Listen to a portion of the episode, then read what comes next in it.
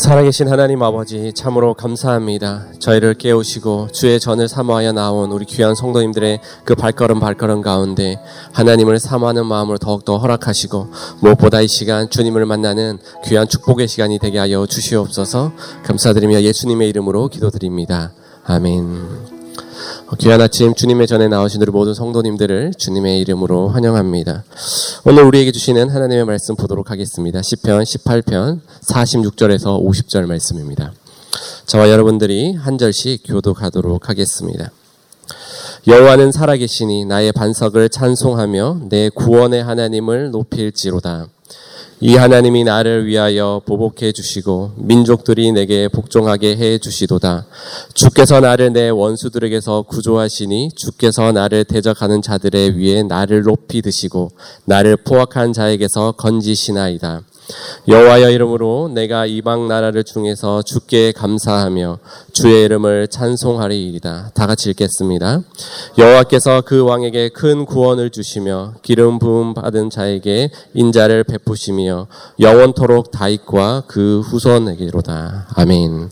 오늘 우리에게 주시는 하나님의 말씀입니다. 우리 며칠 동안 10편, 18편의 말씀을 계속해서 보고 있습니다. 10편, 18편은 하나님께서 다윗을 그의 원수에게서 많은 위험의 순간에서 다윗을 구원하시고 또 다윗에게 승리를 주신 그 하나님을 찬양하는 시편의 내용입니다. 하나님의 은혜와 그 구원의 감격이 얼마나 감사한지 50절이라는 긴 내용을 통해서 또 하나님의 놀라운 은혜를 우리에게 소개해 주고 있습니다. 특별히 오늘의 시편 18편 46절에서 50절의 말씀은 이 시편의 결론의 말씀을 요약해서 정리해 주는 그 하나님께서 주시는 그 승리와 그 영원한 영광을 우리에게 말씀해 주고 있습니다. 먼저 46절 말씀을 다 함께 읽도록 하겠습니다. 여호와는 살아계시니 나의 반석을 찬송하며 내 구원의 하나님을 높일지로다. 아멘. 시편 기자는 자신에게 승리를 주시는 그 살아계신 하나님을 찬양하고 있습니다. 여호와는 살아계시니라고 이렇게 말을 하고 있습니다. 하나님은 살아계시기에 이방의 다른 어떠한 신과 다르고 그 하나님의 살아계심이 계시기에 자신을 구원으로 이끄시고 승리를 이끄시는 그 하나님을 바로 다윗이 찬양을 하고 있습니다.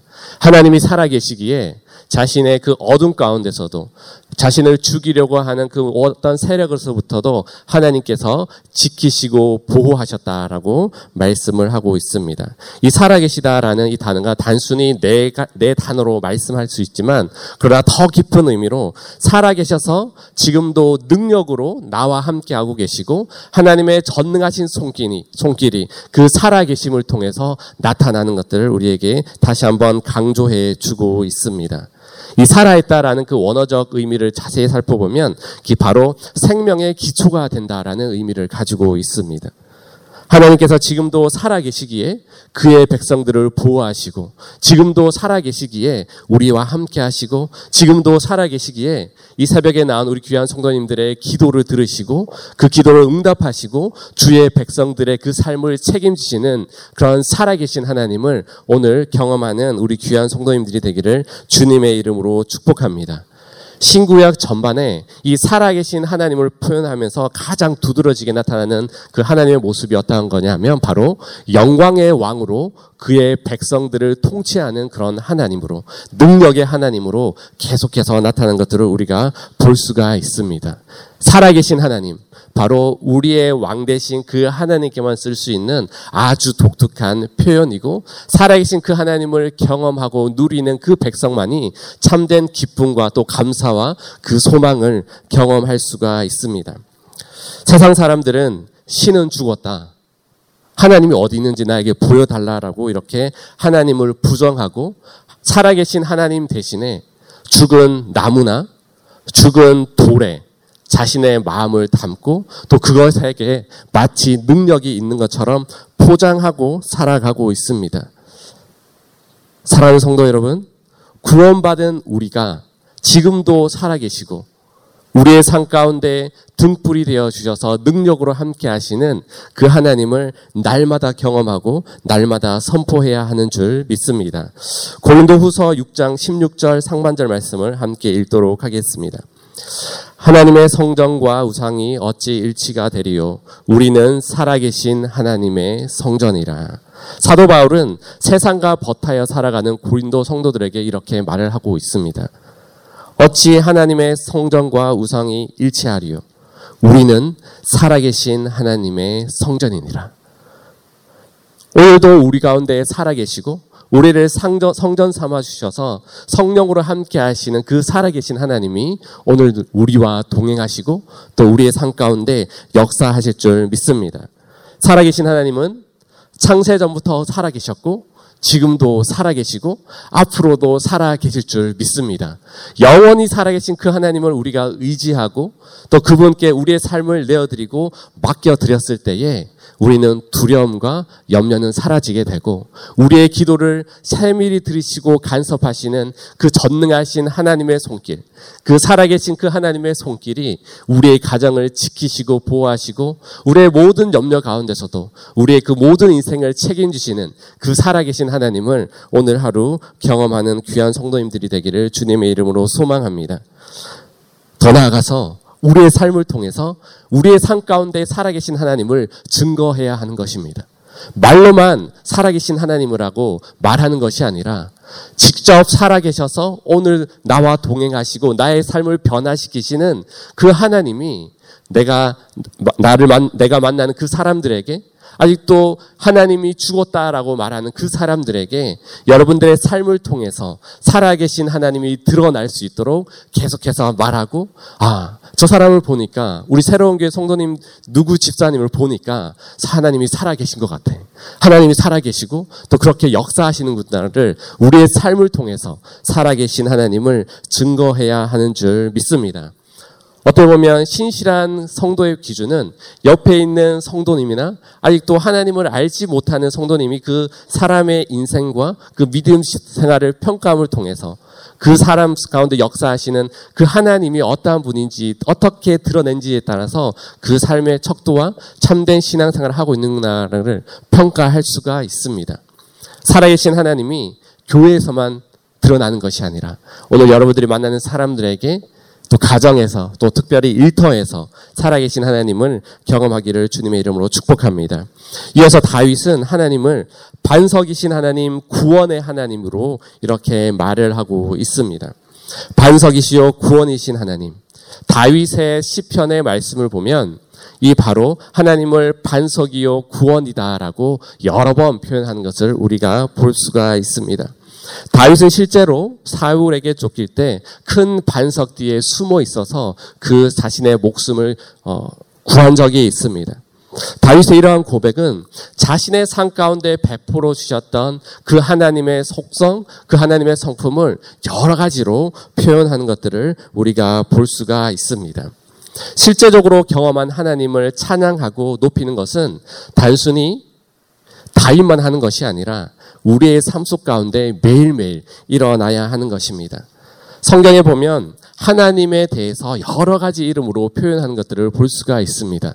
많은 성경의 인물들이 자신이 직접 경험한 하나님, 자신이 직접 그 하나님의 은혜 속에서 구원받고 은혜를 누린 그 하나님을 노래하는 것들을 너무나 많이 볼 수가 있습니다. 여호와 이래 하나님께서 준비하신다. 여호와 니시 하나님은 나의 기가 되시고 승리를 주신다. 여호와 샬롬 하나님 나의 평강이 되십니다. 여호와 삼마 하나님은 거기에 계십니다 등 참으로 많은 하나님의 이름이 나타나는 것들을 볼 수가 있습니다. 우리가 신앙생활을 하고 하나님을 믿는다고 하고 살아계신 하나님을 직접 경험한다고 하지만 어떻게 보면 다른 사람이 써놓은 그 하나님의 고백만을 바라보고 아 좋다라고 바라보는 것이 아니라 오늘 하루는 나의 삶 가운데 베풀어 주셨던 나의 삶을 인도해 주셨던 그 하나님을 여러분들의 나름대로의 시로 지어보는 것은 어떨까요? 이 시는 다인만 지을 수 있는 것이 아닙니다. 여러분들이 직접 경험하신 하나님 여러분들의 과거 속에서 여러분들의 병을 고치시고 여러분들이 낭만과 좌절 가운데 있을 때에도 그 어둠 가운데 있을 때도 생명의 빛으로 찾아오셔서 여러분들에게 소망의 빛을 그런 주신 하나님을 바라보는 이 하루가 되기를 원합니다. 저는 종종 최근에 어, 우리 청년부를 사역하면서 청년들을 여러 가지 이야기를 하게 됩니다. 그래서 청년부 가운데 경건서적을 참으로 좋아하는 청년들이 있더라고요. 경건서적을 안 읽는 것보다 읽는 것은 너무나 칭찬해야 할 일이고 너무나 좋은 일입니다. 하지만 중요한 것은 하나님의 말씀을 읽는 것보다 경건 서적을 통해서 더 많은 은혜를 받고 있다는 하는 청년이 있더라고요. 그것도 너무나 귀합니다. 하지만 더 중요한 것은 이 경건 서적은 어떠한 그 책의 저자에 의해서 그 저자가 경험한 하나님을 그 저자의 글을 통해서 우리가 은혜를 받고 누립니다. 하지만 더 추천한 그 청년에게 추천한 것은 직접 하나님의 말씀을 읽고 산 가운데 역사하신 그 하나님이 어떠한 것인지를 경험하는 것들을 추천한 적이 있습니다. 그렇습니다. 우리가 누군가 소개해주고 또 누군가가 느꼈던 그런 하나님보다 오늘 나의 삶 가운데 세밀하게 찾아오셔서 지금도 나를 구원하시고 나의 가정을 변화시키시고 여러분들의 개인의 삶 가운데 찾아오셔서 역사하시는 그 하나님의 음성과 그 하나님의 뜻을 여러분 나름대로의 이 다윗과 같이 그런 고백으로 적어보고 또 그것을 묵상하고 우리의 삶 가운데 여전히 살아계신 그 하나님을 고백할 때에 그 믿음 가운데 더 능력이 있고 은혜와 소망이 되는 줄 믿습니다. 그럴 때에 하나님께서 때때로 우리에게 다가오셔서 담대함을 주시고 때로는 눈물의 감동도 주시고 때로는 사랑의 음성으로 우리를 격려하시는 그 풍성하신 그 하나님의 놀라운 그 성품들을 날마다 경험하고 그것을 찬양하고 노래하는 우리 모두가 되기를 원합니다. 우리 다 같이 47절부터 49절 말씀을 읽도록 하겠습니다. 이 하나님이 나를 위하여 보복해 주시고 민족들이 내게 복종하게 해 주시도다. 주께서 나를 내 원수들에게서 구조하시니 주께서 나를 대적하는 자들의 위에 나를 높이 드시고 나를 포악한 자에게서 건지시나이다.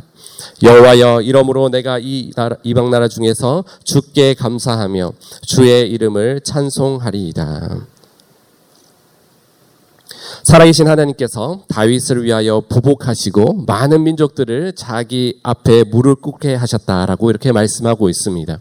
하나님께서 다윗을 건지시고 하나님께서 다윗을 높이 세우셨다라고 이렇게 말을 하고 있습니다. 다윗이 이렇게 찬송하는 이유는 단순히 자기가 구원받았기 때문에 찬송하는 것은 아니라고 저는 생각해 보게 되었습니다. 왜냐하면 하나님은 더 나아가서 하나님이 다윗의 편이 되어 주셨기 때문에 다윗의 편에 서서 다윗의 그 모든 상황을 아시고 다윗을 구원해 주셨기 때문에 단순히 승리의 결과만이 아니라 하나님께서 다윗의 인생을 이끌어 주셨기 때문에 이러한 찬양을 하고 있는 것입니다. 우리가 이 읽은 본문 가운데 계속해서 반복되는 것이 무엇이냐면 하나님이 나를 주께서 나를 주께서 나를 다윗의 인생을 자기가 이끌어 가는 것 같지만 결국 찬양할 수 있는 것은 하나님께서 자신의 삶을 이끌어 주셨고 하나님께서 그 자신의 삶의 주인이 되어 주셔서 이끌어 가셨구나 하는 것들을 고백하고 있다라는 것입니다. 다윗의 인생이 하나님의 손 안에 있으니까 하나님께 그 삶을 의탁하니까 하나님께서 모든 상황 가운데 구원해 주셨고 이끌어 주셨다라고 하나님을 찬양하고 있습니다. 여러 가지 위협과 절망과 좌절 속에서 그 인생을 자신의 생각과 방법으로 이끌어가는 것이 아니라 철저하게 하나님께서 주관하시는 인생, 하나님께서 이끌어가시는 그 인생으로 내어드렸기에 하나님께서 다윗의 편이 되어주셔서 모든 상황과 어려움 가운데서도 승리케 하여 주시고 열방 가운데 다윗의 이름을 드러내시는 그 전능하신 그 하나님을 다시 한번 보게 되는 것입니다. 사랑하는 성도 여러분, 우리는 우리의 인생의 주인을 하나님이라고 예수 그리스도라고 고백하며 참 많이 살아왔습니다. 늘 그렇게 살아가지만 때로는 종종 이 말씀을 묵상하면서 이런 생각을 해봤습니다. 하나님을 레카차 기사로 생각하는 경우가 저는 종종 있었던 것 같습니다. 하나님을 운전대의 주인으로 우리 인생의 자동차로 비유한다면 그 운전대를 이끌어 가시고 우리 삶을 책임지시는 우리는 옆에 타 있기만 하면 너무나 하나님의 완벽한 그런 하나님의 계획과 뜻 가운데 간다고 하지만 어느 순간 그 인생의 그 운전대에 내가 앉아 있고 마치 우리가 기도하고 헌금하고 신앙생활 하는 것은 보험 든 것처럼 나의 위기와 절망의 상황에서 네, 우리가 전화를 걸어서 레카차 기사를 보듯이 그렇게 하지 않았나라는 그런 생각을 저는 종종 하게 되었습니다. 늘 하나님을 나의 인생의 주인으로 다윗처럼 하나님께서 나의 인생을 이끌어 가신다라고 고백하며 살아가지만 종종 우리의 세상의 유혹이나 어떤 여러 가지 염려로 인해서 그 인생의 주인이 다시 한번 내가 그 자리에 서서 또 이끌어 가기도 하고 때로는 그 실패의 자리에 머물기도 하는 우리의 모습들을 보기도 합니다. 다윗이 이렇게 가감히 하나님의 승리를 찬양하고 할 수 있는 것은 철저하게 하나님께서 하나님께서 다윗의 인생을 인도하셨고 붙들어 주셨기에 이러한 고백을 할 수가 있는 것입니다. 사랑하는 성도 여러분, 오늘 이 아침에 우리가 기도할 때에 하나님 다시 한번 우리의 인생을 하나님께서 이끌어 주십시오.